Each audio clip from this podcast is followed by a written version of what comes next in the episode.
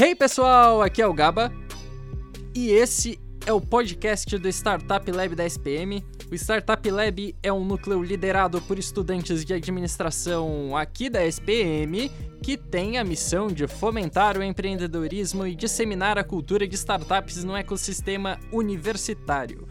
Hoje conversamos com Venâncio Veloso, que é sócio e CDO na Genial Investimentos, conselheiro e palestrante de inovação e transformação digital.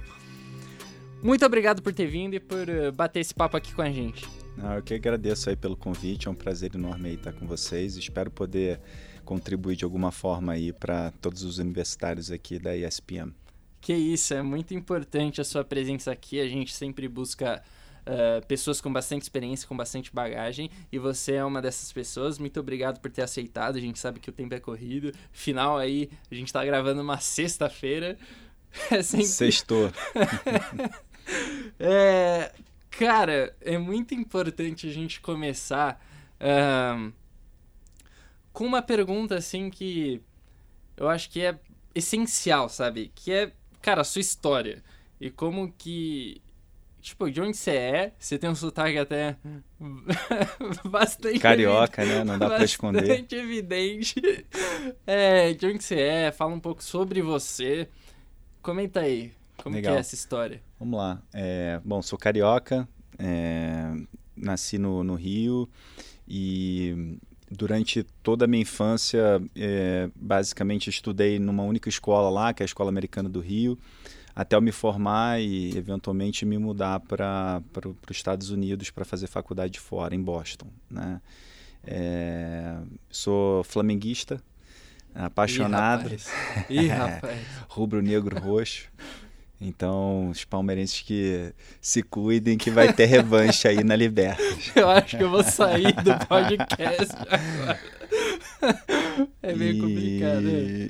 E, cara, assim, o que eu posso dizer? É, eu saí do Rio muito jovem, né, para estudar. E, e foi um, uma experiência incrível para mim, foi uma, uma, uma, experiência transformacional, porque na, no Rio de Janeiro, por ter várias distrações, eu acabei não, não, me aplicando tanto quanto eu gostaria na escola e não sendo um dos alu melhores alunos da escola. Então, eu sempre fui um aluno meio apático ali, que fazia o mínimo para passar, né? Sempre fui um aluno ali mediano. E quando eu cheguei, me formei, todos os meus amigos entraram nas melhores faculdades. Pô, tive, teve um amigo que entrou em Harvard, outro amigo entrou em Stanford, Caraca. outro amigo é. entrou é, em, em UPenn, enfim, é, várias pessoas assim da minha sala entraram em faculdades muito boas e eu tinha entrado numa faculdade naquela época considerada mediana, que foi a Northeastern, né? Então. Pô, mas aí também você está brincando comigo. Não, no, Northeastern na época, não estou falando Northwestern, né? Ah, a tá. Northeastern. Tá. A Northeastern uhum. ela é uma faculdade muito boa em, em engenharia, uhum. mas ainda era uma faculdade considerada mediana ali dentro do ranking das melhores universidades nos Estados Unidos. E aí eu é. falei, cara, puta, tenho que. É, é, é, melhorar e, enfim, me aplicar agora academicamente, dado que é, a minha basicamente juventude toda eu fui um aluno meio apático. Então, resumo da ópera, né? Eu estudei dois anos sem parar, é, levei, comecei a levar os estudos mais a sério e eventualmente consegui aí passar é, para uma outra faculdade, fiz uma transferência que é bem comum lá nos Estados Unidos, né? Você entra numa faculdade de repente que você que seria o teu safe bet, né? A sua é. aposta é, é, é, fácil ali de entrar e depois que você entra você se transfere para uma outra faculdade. Mas realmente mudou a chave então? Aí. Mudei a chave, eu, eu saí da, da Northeastern, fui para Babson, que é uma, uma das melhores faculdades de empreendedorismo. E lá tu, as coisas foram meio que acontecendo assim natural, né? A, a minha família é uma família de empreendedores, a gente é, te, te, teve, né, a, foi, fomos donos aí de uma das maiores redes de supermercados na década de 80, então eu já tinha essa veia empreendedora é, e, e, cresci ouvindo histórias do meu avô, que foi o fundador da, da Casas da Banha, né, que era a empresa da, da, da família. Então eu sempre tive essa, essa veia empreendedora muito grande é, e exemplos também muito, muito grandes dentro da família, né, que me inspiraram a, a empreender. Então, em Babson foi como se eu tivesse chegado na Disneylândia, né? Porque eu cheguei lá no Hall of Fame da faculdade, que é onde você tem todos os grandes empreendedores que se formaram da faculdade. Você tinha lá o fundador do FedEx, o fundador Caraca. da Lycos, o fundador, é, enfim, vários fundadores. Isso é... te passava inspiração mesmo, igual você teve com seus avós e pais. Com certeza, foi muito inspiracional. Eu falei, cara, é daqui que eu quero me formar. Essa, inclusive, era uma das faculdades que, quando eu apliquei né, para fazer faculdade fora, uh, era uma das minhas top three ali, né? Uma das três que eu mais queria entrar. Não era a, a, que eu, a mais que eu queria entrar, a que eu queria mais entrar, na verdade, era a MIT, mas é, a Babson estava lá entre as três. Então. Uh, foi uma, uma, uma, uma, escolha, foi uma, uma, uma, decisão muito assertiva eu ter feito essa transferência. E de lá para cá, é, eu ingressei no mercado é, com mais ou menos 23 anos. É, e a minha trajetória de lá para cá foi um pouco do avesso, né? Eu costumo dividir a minha trajetória, até para não estender muito aqui na minha história, é, em três trilhas: uma trilha de empreendedor, uma de consultor e a terceira como executivo ou intraempreendedor, que é a que eu estou agora. Né? Então, na primeira trilha, é, foram 10 anos empreendendo, fundando três startups. A mais conhecida delas é a Vetex, que muitos já devem ter ouvido falar, né? É uma das principais plataformas de e-commerce hoje em dia na América Latina, com presença em mais de 44 países, listada na Bolsa de Nova York. Então, é um, é um negócio já bem, bem consolidado aí no mercado. Também foi um do, o 12 unicórnio brasileiro. Pô, e, e depois disso, eu acabei é, fundando mais duas empresas. É, uma, uma delas foi a, a Sapatino, que foi o primeiro e-commerce de calçados e acessórios aqui do Brasil, que foi meu primeiro voo solo é, como empreendedor e foi um, um, desastre total. Desastre no sentido de é, a empresa não ter é, crescido na velocidade e, e, da forma como a gente esperava, né? Então, a, a Sapatino, a gente depois de 18 meses vendeu ela a Book Value, ou seja, basicamente pelo mesmo valor ali que a gente havia investido no negócio, mas sem sombra de dúvida foi uma das maiores experiências assim de aprendizado. Né? Eu aprendi muito ali naqueles 18 meses. A gente foi do céu ao inferno é, muito rápido. É, foi uma experiência que me ajudou a crescer muito profissionalmente. E aí depois disso eu comecei a fazer consultoria ainda e através dessas consultorias que eu fui fazendo eu, eu, eu conheci o, o, o pessoal da Web pesados, né, que veio a se tornar a minha terceira empresa. É, na época eles tinham já um site chamado Web Tractor, me contrataram como consultor para ajudar a, a, pivotar o modelo do negócio, dado que o negócio não estava gerando caixa, estava com poucos clientes, né? E, uma visita também super baixa. Eles eram do, do meio de máquina e veículo pesado, não entendiam absolutamente nada de internet e queriam uma pessoa com uh, um pouco da minha experiência ali de digital, né, para ajudar a digitalizar o sonho grande deles, que era é, realmente criar uma web motors de máquina e veículo pesado naquela época. Mas vamos só centralizar um pouquinho aqui, focar nessa história. Você teve um empreendimento bem sucedido, e aí como é que foi assim na Vitex, na agora você falou da Sapatini, né? Que você aí foi um negócio que não deu certo, mas dentro desses dois ramos, assim, dentro dessas duas empresas, o que você pode considerar que você fez certo e errado e como foi você ter essa uma expectativa que não deu certo assim? Porque você já tinha experiência, você já tinha um negócio muito bem sucedido. E aí você continua até também prolongando um pouco a pergunta, você continua na, na Vitex ainda com alguma participação, você saiu totalmente, não é nem conselheira mais.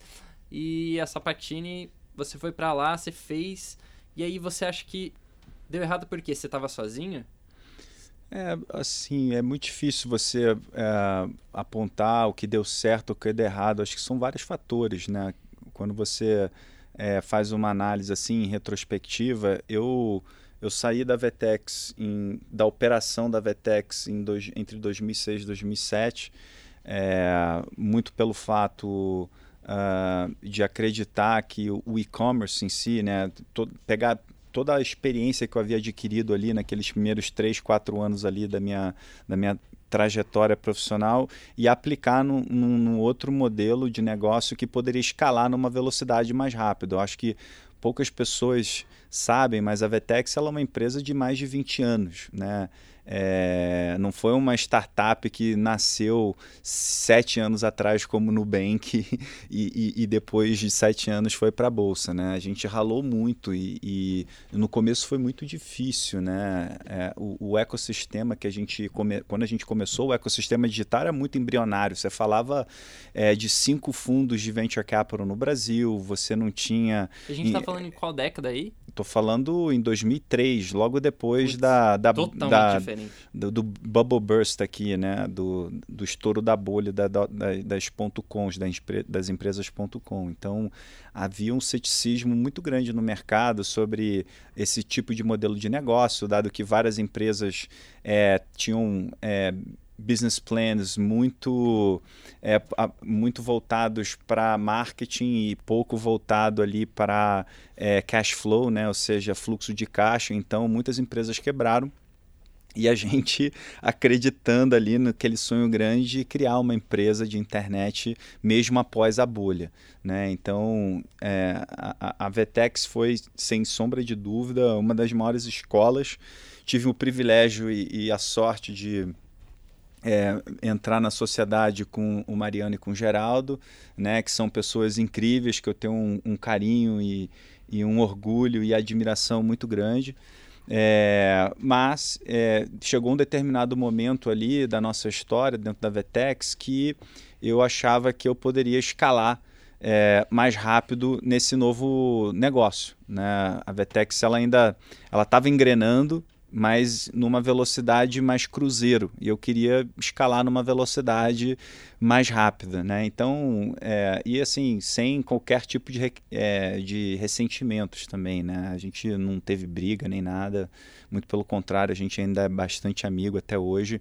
Então, é, eu sempre preservei muito a, as relações em todos os negócios que eu fiz, né? Sempre tentei, pelo menos, preservar. É uma das coisas que eu, inclusive, é, levo comigo, né? De todos os negócios que eu faço, eu sempre tento é, levar de tudo os relacionamentos. Eu acho que isso é um ponto bem importante. Mas voltando à sua pergunta, cara, é muito difícil você colocar o que, que deu certo, o que, que deu errado, são vários fatores. É, mas o que eu posso dizer assim que é, teve de muito aprendizado é que quando você é jovem, né, e, e, e, você começa, o teu custo da oportunidade ele é muito menor do que quando você é mais velho, né? Quando você é mais velho, é casado, tem filho, então o teu risco e a oportunidade que você tem de ganhar um salário maior quando mais velho, quando, quando tem mais experiência, acaba sendo muito maior. Então a minha premissa, né, de empreender muito jovem sempre foi é, é, duas, né? É sempre foram dois denominadores assim comuns. Um que era aprendizado. Então, quando você está começando a sua trajetória, é, para mim o, o, o, fator mais crítico é o aprendizado. Quanto que você está aprendendo. E é muito difícil você é, ter uma visão generalista quando você ingressa numa empresa e entra numa para executar uma função específica. Você acaba se tornando uma, um especialista em alguma coisa, mas dificilmente você vai ter uma visão generalista do negócio.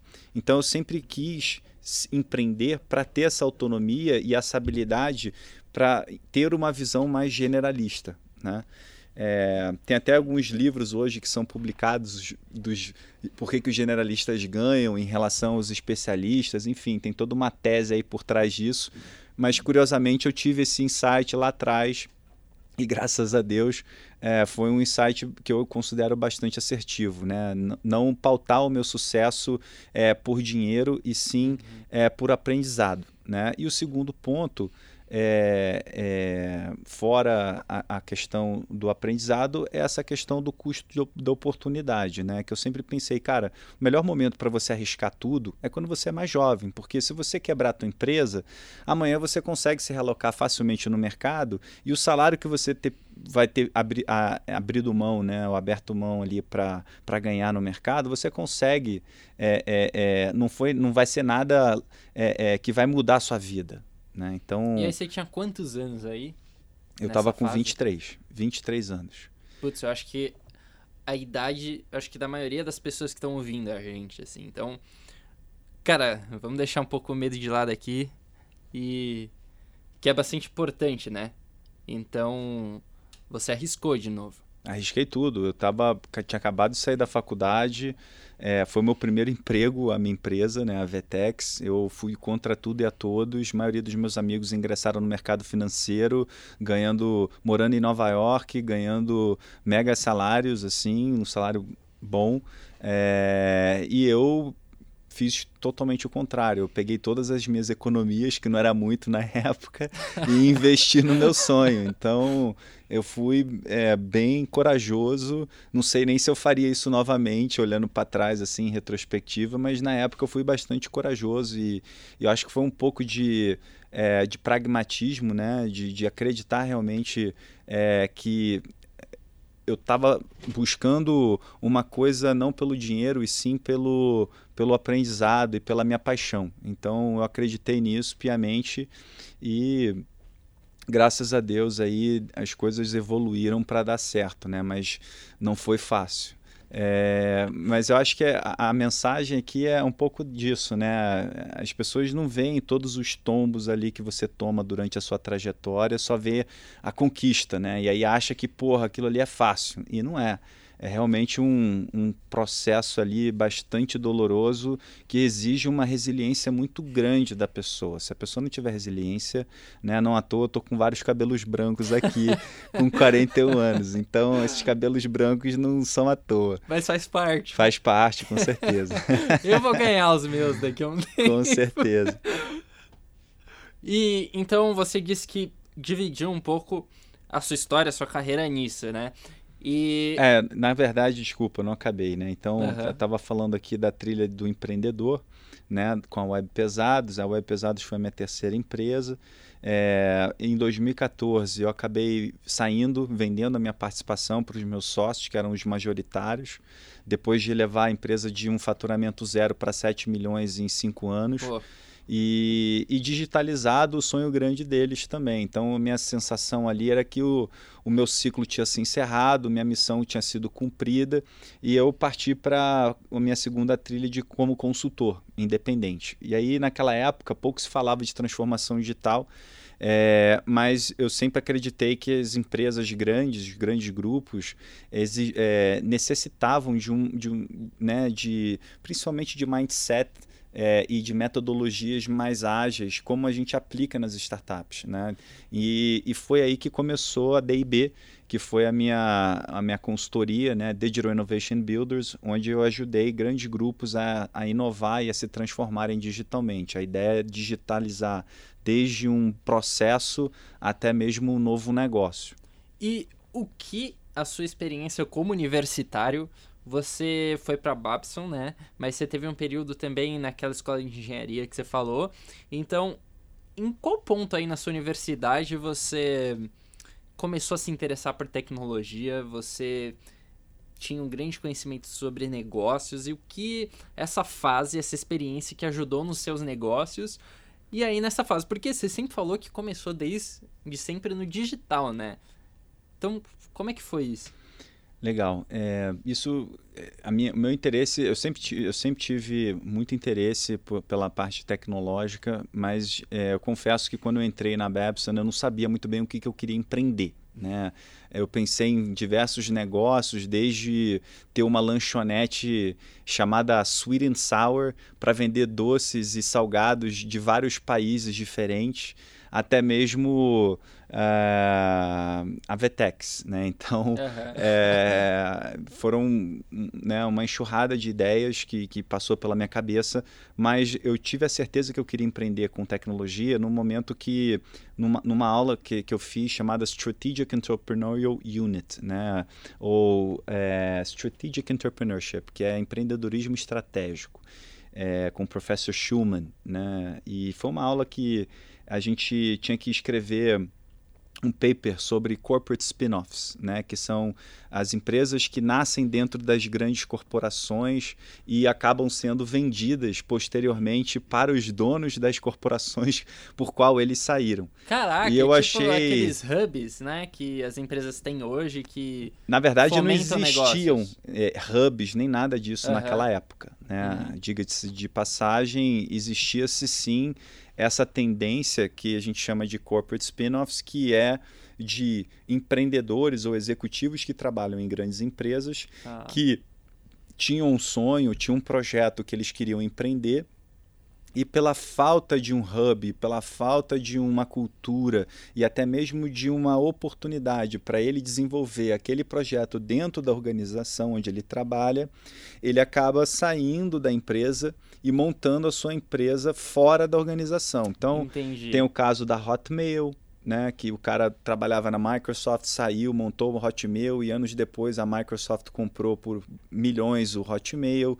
Tem o caso do Siebel, que foi o CRM da Oracle. O Siebel, o Siebel é, é, ele trabalhou na, na, na Oracle, era um dos top executivos lá, C-level, se reportava para o Larry Ellison, que é o founder e o CEO até hoje lá da Oracle, e ele teve a ideia de montar um CRM. A Oracle é uma das maiores organizações de RP e ele pô, teve a ideia de montar um CRM na nuvem, né? muito parecido com o modelo do Salesforce. Uhum. E naquela época o Larry Ellison falou: não, meu negócio é RP, não tem nada a ver com CRM. O cara saiu, montou a Siebel Systems e anos depois vendeu por bilhão é, para a Oracle. Ah, então eles eram executivos, só para a gente entender aqui, eles eram executivos dessas empresas grandes e quando eles queriam empreender, eles tinham alguma ideia de empreendimento, eles saíam das empresas, faziam os negócios por falta desses hubs, né? Exato. Então, uh, por exemplo, faturamento, lucro, essas coisas, essas coisas nem tinham participações dessas grandes corporações, era só desses caras. Zero. Porque eles é. saíam, eles não tinham mais ligação nenhuma. Naquela época, né? Porque naquela é. época o modelo ainda era muito tradicional, você não Outra tinha cultura, né? as facilidades que você tem hoje em dia, como os hubs, os coworkings, né? É, você não tinha também os corporate VCs, você não tinha nada disso, né? o, o a, a, estrutura organizacional evoluiu muito justamente para é, conseguir acoplar é, e, e, ao mesmo tempo fomentar o empreendedorismo dentro das empresas, porque eles viram que eles estavam perdendo toda a inovação para fora. Né? É, então aquilo ali me fascinou muito. É, e, e, me fez enxergar o mercado de tecnologia como um mercado é, de alto crescimento, né? de alto potencial, com pessoas mais jovens dominando ao invés de pessoas mais velhas. Né? Quando você analisa é, os founders de todas as empresas de tecnologia, a maioria deles são jovens. Então eu falei, cara, é aqui. É, se eu tiver que montar um negócio, eu tenho que montar um negócio de ligado à tecnologia. É, então foi aí que tudo começou. Eu, e aí, curiosamente, é, o meu pai era muito amigo do pai do Mariano é, me apresentou para o Mariano e a gente começou a conversar, como quem não queria nada. Ele falou que estava saindo do, do Banco Garantia na época que ele trabalhava, é, junto com o Geraldo, para montar a Vetex. E me convidaram para entrar junto com eles nessa jornada. Então foi mais ou menos assim que aconteceu. Certo. E aí, voltando para a gente voltando para a trajetória. voltando para a trajetória, cara, a gente na, a segunda trilha, então, ela, ela fecha depois de três anos e meio como fazendo né, grandes projetos para Grupo Aliança Sonai, para Grupo Atiei Von Hatt, para Grupo Traquibel, Grupo Taco, entre outras empresas, até que eu comecei a me questionar, e aí? E agora, né? Qual o próximo passo? É, é isso que eu quero fazer para o resto da minha vida? E a resposta foi não. Então, é, eu fiquei, como eu a resposta foi não. Eu fiquei um pouco perdido e achei que o melhor lugar para eu me é, é, é, redescobrir ou descobrir o próximo passo seria voltando para a faculdade.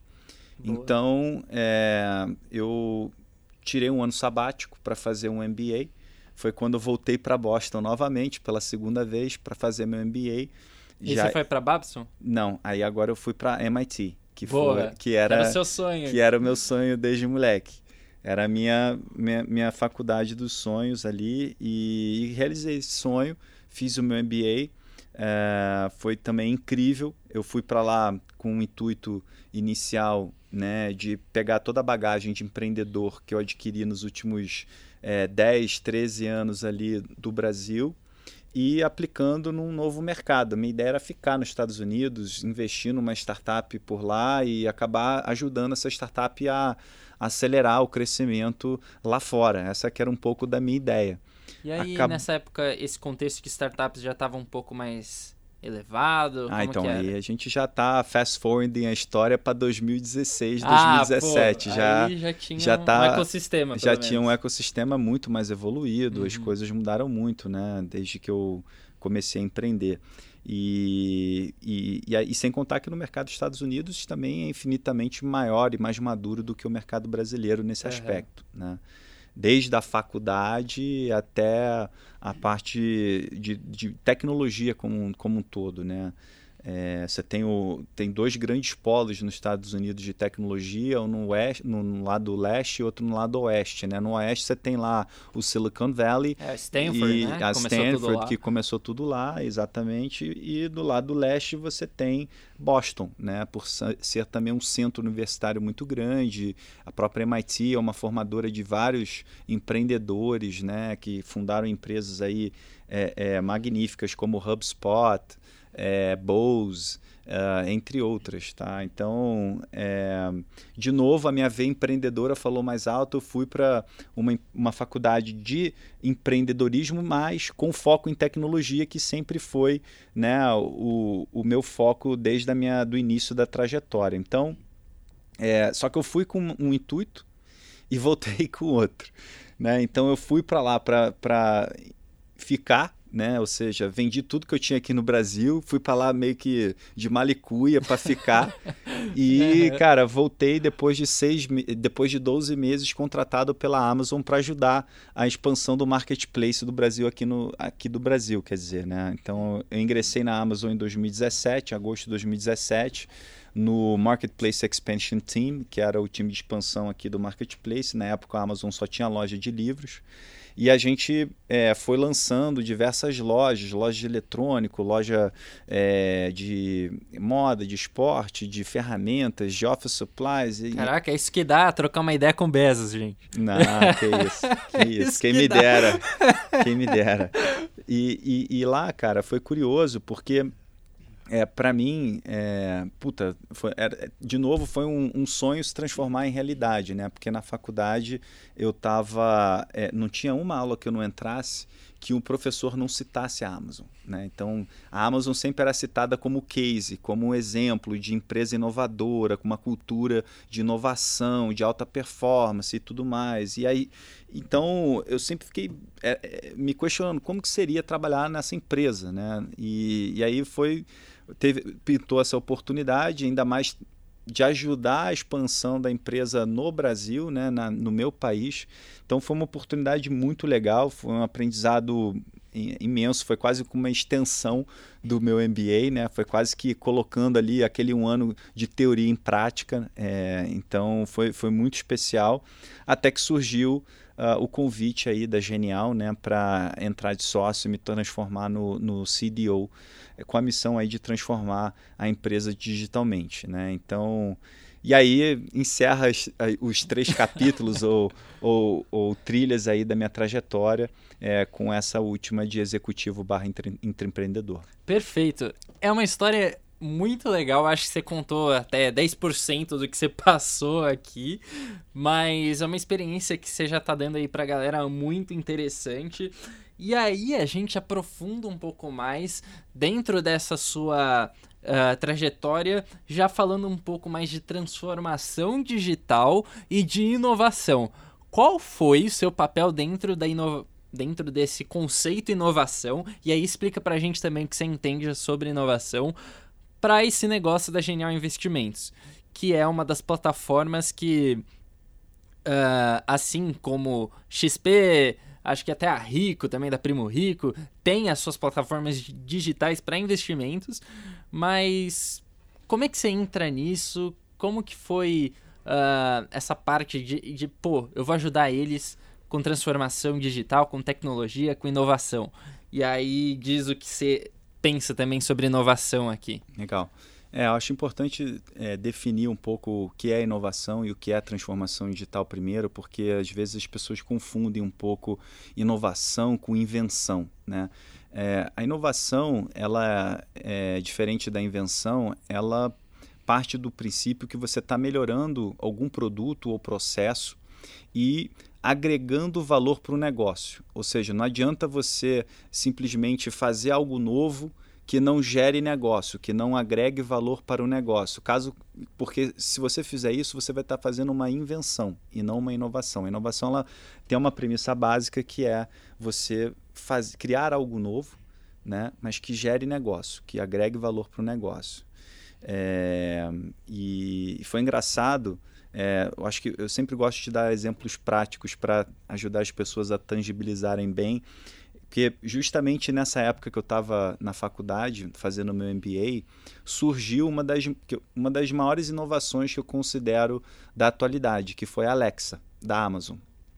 É, eu não sei o quanto você conhece, mas a Alexa ela, ela, ela, ela superou o número de pré-vendas do iPhone. Foram mais de um milhão uh, de Alexas vendidas em pre-order, ou seja, em pré-vendas. Né?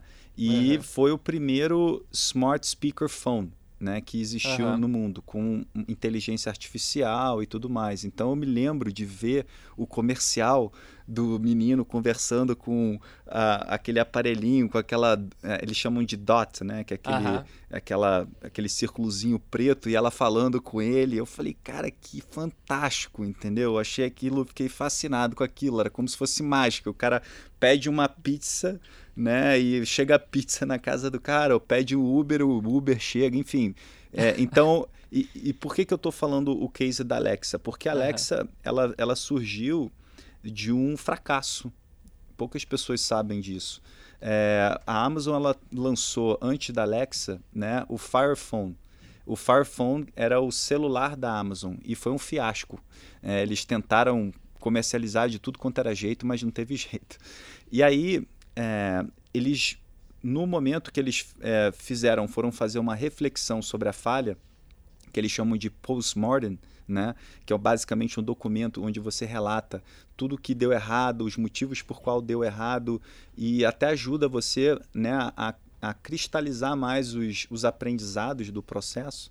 Eles entenderam que eles tinham ali uma tecnologia que ninguém tinha, que era justamente a inteligência artificial criada para o Fire Phone, que era basicamente uma concorrente da Siri na Apple. E a ideia, a sacada deles foi a, como aplicar essa nova tecno, essa tecnologia num novo produto que veio a se tornar Alexa, que é, até então é, nasceu como uma caixa de som inteligente. É. Né? Uhum. É, criando uma nova categoria de produto. Então eu achei aquilo fantástico. É, e acho que esse é um excelente exemplo de inovação. Hoje a gente até aplica um pouco para smart home, né? Assim, Exatamente. Mas mudou totalmente o mercado, né? Mudou. Alexa. Mudou completamente. É, e hoje eles são líderes assim de mercado, mesmo o Google tendo é, é lançado ah. o Google Home, né? uhum. né? A, a própria a Microsoft lançou também um, um, uma um, Smart Speaker Phone também, é, que é a Cora, se não me engano, ou Chrome, esqueci o nome agora, mas enfim, acabou que todo mundo se mexeu também para lançar, mas a Amazon foi a primeira, né, nesse, foi o, o, o first mover aí nesse mercado, nesse nicho, e foi, pô, espetacular mas veio de um fracasso. Né? Então, é, acho que a lição aqui é que a, o fracasso e a inovação andam para em passo. Né? Você não consegue nunca inovar sem poder falhar. A inovação ela precisa ter é, tentativa e erro, você precisa falhar para aprender e eventualmente inovar e fazer alguma coisa diferente. É porque é pioneiro, né? E quando você é pioneiro, tipo, você vai fazer algo que talvez você já tenha visto, se inspirou, mas você vai tentar fazer algo novo. E aí, quando você faz algo novo, pô, a primeira parada eu acho que acontece é errar, né? Pô, você nunca fez aquilo, como é que exatamente, você vai fazer? Exatamente, exatamente. E falando um pouco de transformação digital, né, muitas pessoas confundem a transformação digital com é, você digitalizar ou é, botar um monte de tecnologia de ponta dentro da empresa. Tá. É, tá. A transformação digital ela vai muito além da tecnologia. Né? A tecnologia, na verdade, ela é um meio. Porque o que, que adianta você ter uma, numa empresa as melhores tecnologias é, se as pessoas não estiverem capacitadas para utilizar essa tecnologia. Né? Então, a transformação digital ela é muito mais sobre liderança, estratégia e principalmente mentalidade do que qualquer outra coisa. Porque a tecnologia, de novo, ela é um meio. Se você não souber utilizar a tecnologia, ela não serve para nada. Então, as pessoas precisam se é, reabilitar, né, ou fazer o reskilling, se reeducar, aprender novas práticas ou novas metodologias, porque o mundo mudou. Né? A gente está vivendo agora uma economia, a nova economia, uma economia digital, cada vez mais digitalizada, principalmente agora depois da pandemia, que foi um grande acelerador aí da transformação digital. E você nota que as pessoas ainda assim associam a transformação digital à tecnologia. E, de novo, a tecnologia ela é o meio, ela não é o fim. Por quê? Você percebe, a maioria dos restaurantes que sobreviveram, sobreviveram por quê? Porque eles começaram a utilizar o, o canal digital como um novo meio de ter receita. Senão, os caras fechavam a porta e não tinha mais serviço, tá certo? O cara não ia receber ninguém lá, não podia receber mais ninguém.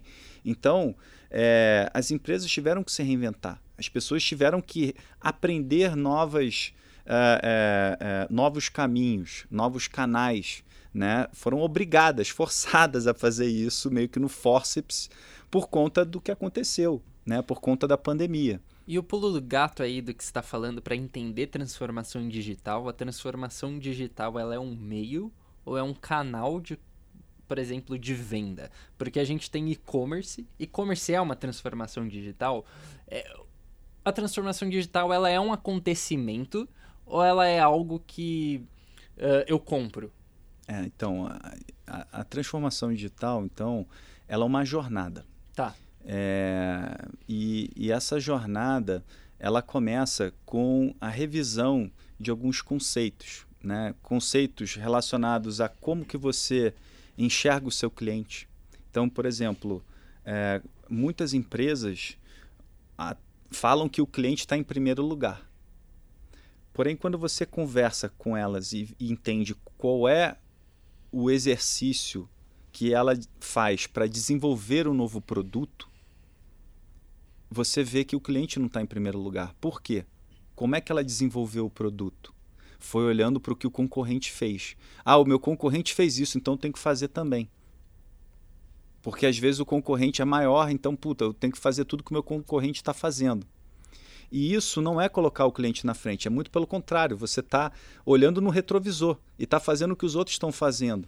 Para você colocar o, o cliente em primeiro lugar, você tem que ouvir as dores do seu cliente. Você tem que coletar dado do seu cliente para entender quais são as principais dores desse cliente. Então ela passa por uma transformação de como que você enxerga o seu cliente dentro da organização. Ela passa por uma transformação de como que você encara os dados da sua organização, transformando o dado num ativo estratégico, ao invés de algo é, simplesmente para ter, né? nice to have ali, para fazer conta e fechar um planejamento você muda sua mentalidade sobre cultura. Muitas pessoas não levam a cultura é, como uma, uma ferramenta ou como uma estratégia, mas tem uma frase do Peter Drucker, que é um cara super é conhecido aí no, no meio da administração, considerado por muitos aí o papa da administração, inventou a metodologia de Management by Objectives, né, que veio a se tornar, foi uma derivação depois nos tempos modernos do, dos famosos OKRs hoje em dia, né, que não deixa de ser uma metodologia de gestão ágil com base em objetivos, onde ele fala que a cultura ela come a estratégia no café da manhã. E o que, que ele quis dizer com isso? Né? Hoje em dia, você pode copiar tudo. Você consegue copiar um produto, você consegue copiar o preço do seu concorrente, você Aí consegue. China, né, pra... Você consegue copiar tudo, menos a cultura. Como é que você vai co copiar a cultura de uma empresa? O que, que é a cultura? A cultura são os valores da empresa, são os comportamentos que as pessoas naquela organização exercem, é o propósito da empresa. Então, são os, os rituais daquela empresa. Então, é muito difícil de você copiar a cultura. Tanto que o próprio David Wallace né, é, falou em uma das suas entrevistas que um dos grandes diferenciais do Nubank é a cultura e desejou sorte, inclusive, para os bancos incumbentes tentarem copiar a cultura do Nubank, porque a cultura dos grandes bancos, a mentalidade dos grandes bancos é totalmente diferente do Nubank, que prega pela transparência, que prega pelo atendimento do cliente com excelência. Né, e coloca de fato o cliente em primeiro lugar, no centro do negócio. Enquanto que os grandes bancos, né, eles normalmente fazem o que com o cliente?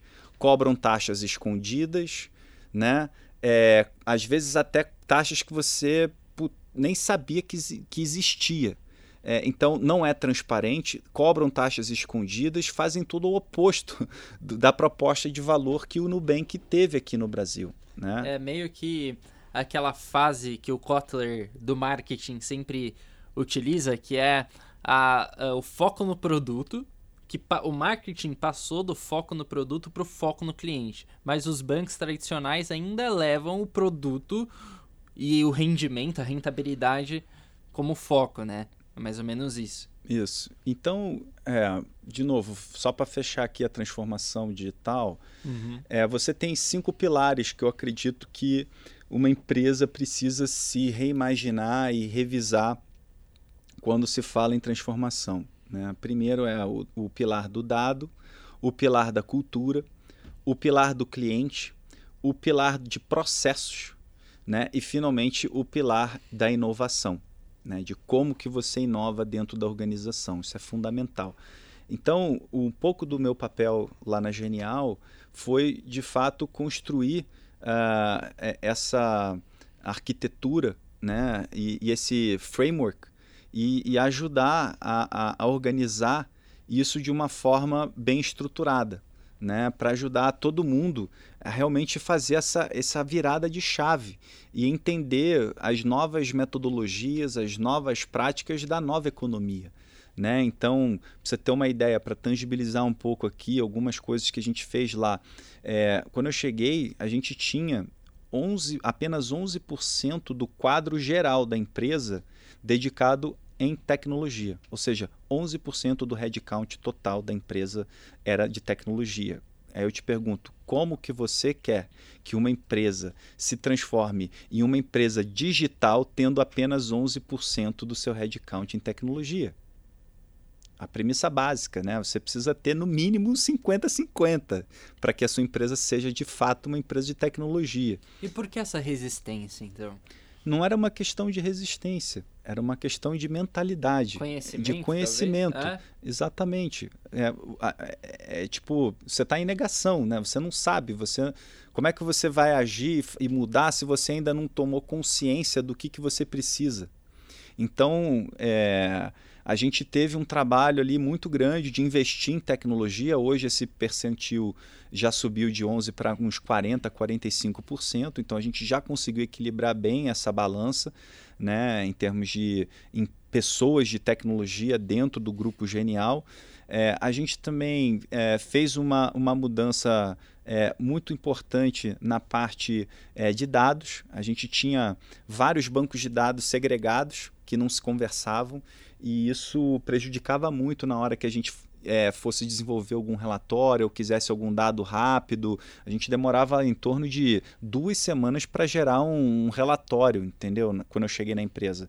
E com, e com a criação de o Data Lake, onde você cria um único repositório ali de dados é, para centralizar todos os dados da empresa e dar acesso a esses dados de uma forma mais estruturada, mais organizada, a gente saiu de criar relatórios de duas semanas para frações de segundos, né? É, com Power BI, com, com, com outras ferramentas que ajudam realmente os gestores a tomar decisões com base em dado e não com base é, no feeling. Né? Então, isso também, é, de uma certa forma ou de outra, muda um pouco da cultura é, das pessoas de, ao invés de tomar decisões pautadas no feeling ou em dados qualitativos, começam a tomar decisões em base em dados quantitativos. Né? vou dar um exemplo. É, volta e meia a gente recebe uma reclamação no, no atendimento, é normal, toda empresa re recebe, mas se a gente só analisar aquele caso, a gente vai achar que tem um problemaço na empresa. Porém, se você se aprofundar e, e ver que aquele caso não se repete em outros clientes, que é um caso isolado, né, e fizer uma, uma análise dessa, você vai conseguir inferir que o quê? Que é um caso isolado e que você tem que resolver, mas não com tanta urgência como se tivesse acontecendo um outro caso qualquer que tivesse impactando 80% da sua base. Então as pessoas começam a, a, a, a, dar foco no que realmente importa e menos foco naquilo que acaba drenando muita energia, muitas vezes, né, das pessoas dentro de uma organização por falta de foco. É, uma outra coisa que a gente fez lá, que tem a ver com um pouco de processo e cultura também, foi a implantação da metodologia de OKRs. Então, é, a gente já está com mais ou menos um, um ano e três meses já com essa nova metodologia. A gente não tinha o costume de fazer um planejamento estratégico, digamos assim, a gente fazia mais era um orçamento, ou seja, definia-se a linha é, é, de receita, o quanto que a gente queria gastar e tudo certo, e cada um para o seu. E, e, e, cada um por si, né? Vamos, vamos lá. É, e, e, isso, é muito isso é muito comum você ver em, em, em organizações mais tradicionais. Muito comum. É, porém, entretanto, meio quando que uma briga assim, entre conceitos, entre gerações, entre ou é, pensamento. Eu acho que é uma evolução, né? Uhum. As metodologias foram evoluindo. Se você uhum. analisar, né, desde a época do Ford, da indústria, do, né, uhum. da revolução industrial, as coisas eram feitas muito top-down, né, de forma muito verticalizada.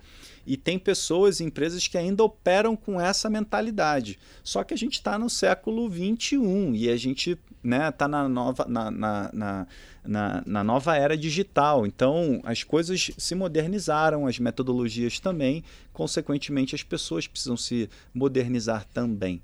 E hoje é, esse, os OKRs eles são quase como se um protocolo de colaboração né, e de gestão ágil, ajudando a, a, a organização a ter uma, uma estrutura mais horizontal e menos vertical. Ou seja, o planejamento estratégico, ao invés de ser top-down, ele é top-down, bottom-up.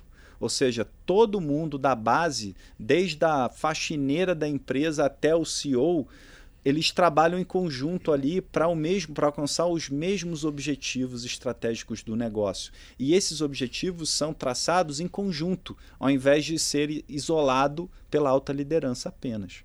Então existe toda uma mudança, de novo, de mindset, de como que as coisas são construídas para que as pessoas que estejam envolvidas no processo possam se engajar e se sentir parte do negócio, porque ah, muitas empresas começaram a perceber que puta, tá tendo um turnover aqui muito grande, a galera tá entrando, tá saindo e a gente precisa engajar, a gente precisa, pô, qual que é o nosso propósito? Então, tudo isso faz parte de um processo de autoconhecimento e de maturidade da, da, da, da organização, que conforme ela vai ganhando mais maturidade, ela vai atualizando. Então, é, voltando para a questão da transformação digital, né?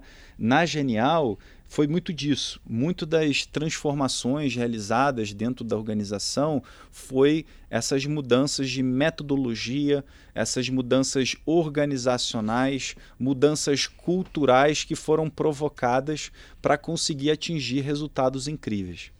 Pô, foi um pouco longa essa parte aqui da transformação, porque realmente, além da transformação digital como conceito, a gente viu aqui que tem uma transformação de cultura e de mindset, como o Venâncio acabou de falar.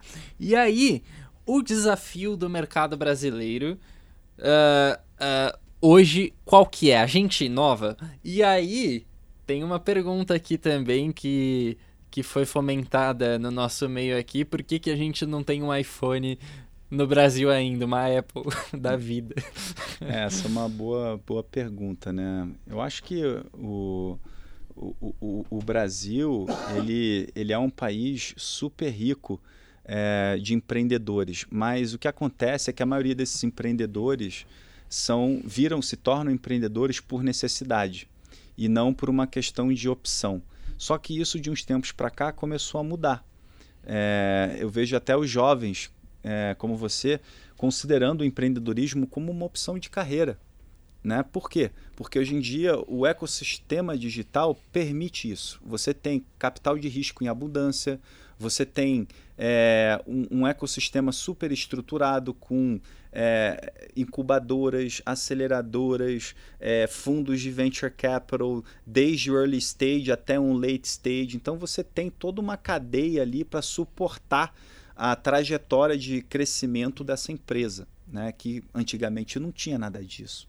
Então, é, eu, eu acredito que o, o Brasil, para ele começar a se transformar num polo inovador, de fato, né, apesar de eu achar que os brasileiros são bem criativos e bastante empreendedores, o que eu acho que falta é educação.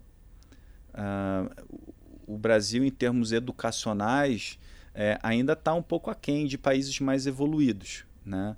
É, e por que isso? Eu acredito que isso tem um pouco de fomento de outras partes, de outros stakeholders, digamos assim, né? Então, quando você, por exemplo, começando pelo o sistema acadêmico do Brasil, você para passar para uma faculdade como a SPM, você teve que fazer o quê? Um vestibular. E todo o seu histórico acadêmico não foi, foi desconsiderado. Se você tirou uma boa nota no vestibular, você, você é, é, considerado para as faculdades. Enquanto que nos Estados Unidos, você tem que fazer um application, eles olham o seu GPA, que é o equivalente ao seu CR aqui no Brasil, você tem que ter atividades extracurriculares, você tem que ter carta de recomendação para eles entenderem qual é o seu networking, quais, quais são as pessoas que, que você tem ao seu redor, porque com pessoas de alto calibre ao seu redor, aumenta a probabilidade de você ser uma pessoa de sucesso. Né? Tem aquele bom e velho ditado que fala: diga-me com quem você andas, que eu direi quem tu és. Então é um pouco disso que as faculdades acreditam e é um sistema muito meritocrático. Enquanto que aqui no Brasil ainda é um sistema que eu vejo muito do QI, do quem indica. Né? Então é, a gente tem que mudar um pouco essa filosofia é, do sistema acadêmico, na minha opinião, e, ao mesmo tempo, o sistema acadêmico tem que se aproximar cada vez mais do governo e das grandes corporações. Quando você vê, por exemplo, uma MIT, né? por que, que a MIT é o sucesso que é? Porque, primeiro, o governo incentiva, criando né, um, um ambiente propício para aquela cidade de Boston ali ser um polo universitário e consequentemente esse polo universitário ele atrai as grandes empresas que, que, que querem contratar os talentos dessas faculdades. Então existe uma injeção de capital muito grande do, do, do, do, do, do meio corporativo né, patrocinando eventos, patrocinando é, é, os career fairs da vida, que são eventos onde os alunos são expostos às empresas ali com vários standzinhos e para escolher e aplicar para um, um, um trabalho. É, então, é, é uma combinação, na minha opinião, uma combinação de fatores que precisa para o Brasil se transformar realmente nesse polo.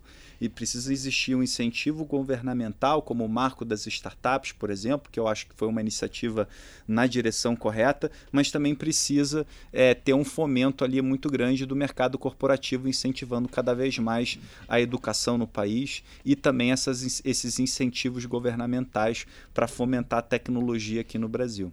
E a transformação no Brasil, a gente sabe que ainda precisa, e aí precisa ser digital, porque hoje não tem outro meio de fazer uma transformação para levar uh, esse mindset de inovação, esse mindset de que, por exemplo, você disse uh, que lá fora tem, precisa ser digital, assim, dentro da, desse âmbito também da educação. A educação precisa se talvez digitalizar ou se transformar digitalmente? É, na verdade, a, a, a, educação já vem se transformando, né? Você tem aí uma série de edtechs aí surgindo no mercado com educações à distância, é, cursos cada vez mais sintetizados para acelerar a curva de aprendizado dos alunos. É, então, assim, eu acredito que a própria educação também está passando por uma transformação muito grande com todas as inovações que estão surgindo através da tecnologia. Né? Antigamente você não se via, você não conseguia é, se enxergar tendo aula via vídeo ou via internet. Hoje em dia é super comum. Né? Você assiste um curso em casa e consegue ter uma aula tranquilamente da sua, do seu laptop de casa, enquanto que há alguns anos atrás isso não era nem concebível. Então, eu acho que a, a, o, o, mercado de educação está se transformando da mesma forma que outros mercados, como o próprio mercado financeiro, que é onde eu atuo, e até mesmo o, o próprio mercado varejista, onde eu atuei por muitos anos da minha trajetória, trans, se transformou e vem se transformando. Né? Mas no Brasil, como em qualquer outro lugar no mundo, é, a transformação ela é iminente. Você precisa é, se transformar. Né? Não, é mais, não é mais uma questão de é, necessidade, é uma questão de sobrevivência. Perfeito. Bom, a gente vai ter que encaminhar para o final aqui. E aí, essa é a última pergunta e a pergunta que eu faço bastante aqui. Um recado final que você teria para os nossos ouvintes e para os alunos e também a comunidade externa aqui da SPM? Legal, eu acho que é, se eu puder dar alguma contribuição aí, é um pouco do que eu falei no começo aqui, né, quando eu contei um pouco da minha história, da minha trajetória. Né? Eu acho que é um pouco jargão falar corra atrás dos seus sonhos e siga o teu coração. Então, é, eu acho que, é, em outras palavras, né, o melhor momento para se empreender, na minha opinião, é quando você é jovem, porque o teu custo de oportunidade é baixo e o teu grau de aprendizado é elevado. Então, para mim, é uma relação ganha-ganha. Por mais que você erre ou fracasse é, abrindo o seu negócio, o aprendizado que você vai ter vai ser muito maior do que se você for trabalhar em qualquer empresa é, e se especializar em alguma função é, específica. Então, se você tiver oportunidade né, é, e, e, e, tiver um sonho, acredita que eu acho que é, é, vale a pena. Obrigado, Venâncio. Você, nos últimos tempos aqui, foi premiado pela Top Global Chief Digital Strategist, né? Que é uh, um prêmio global como CDO, né? Na verdade, eu fui premiado pela ICMG. ICMG, né? que o prêmio é. Deixa eu voltar então, é. porque eu errei tudo. Calma aí, então. É... Pode ir? Bom, Venâncio, então, é, nos últimos tempos aqui você foi premiado pela ICMG, uma premiação de Top Global Chief Digital Strategist, agora em 2020. É, mas a gente que foi premiado aqui com a sua presença, com esses seus conhecimentos, com a sua trajetória, eu agradeço muito você por estar aqui. E queria saber se você quer recomendar algumas redes sociais das empresas que você tem, a sua rede, se o pessoal pode se conectar com você. Como que é? Por favor, é, eu sou super, tenho uma política super democrática, costumo aceitar todos os convites aí que fazem para mim no, no LinkedIn. É, que é a minha rede principal. Eu não costumo postar muita coisa no Instagram ou no Facebook, eu costumo ser mais ativo ali no, no LinkedIn. Inclusive, é, fui convidado para fazer parte aí de um grupo seleto de é, criadores do LinkedIn, chamado LinkedIn Creators, né, que fomentam conteúdos relevantes ali na rede. Então, quem quiser, convido para se conectar comigo aí através do LinkedIn para a gente manter esse bate-papo aceso. Valeu, Venâncio, pela sua presença aqui. Bom, pessoal, é isso. Muito obrigado por vocês terem ouvido a gente. Acessem as nossas redes sociais aqui do Startup Lab, as redes sociais também da Genial Investimentos. E valeu, falou, beijos e abraços.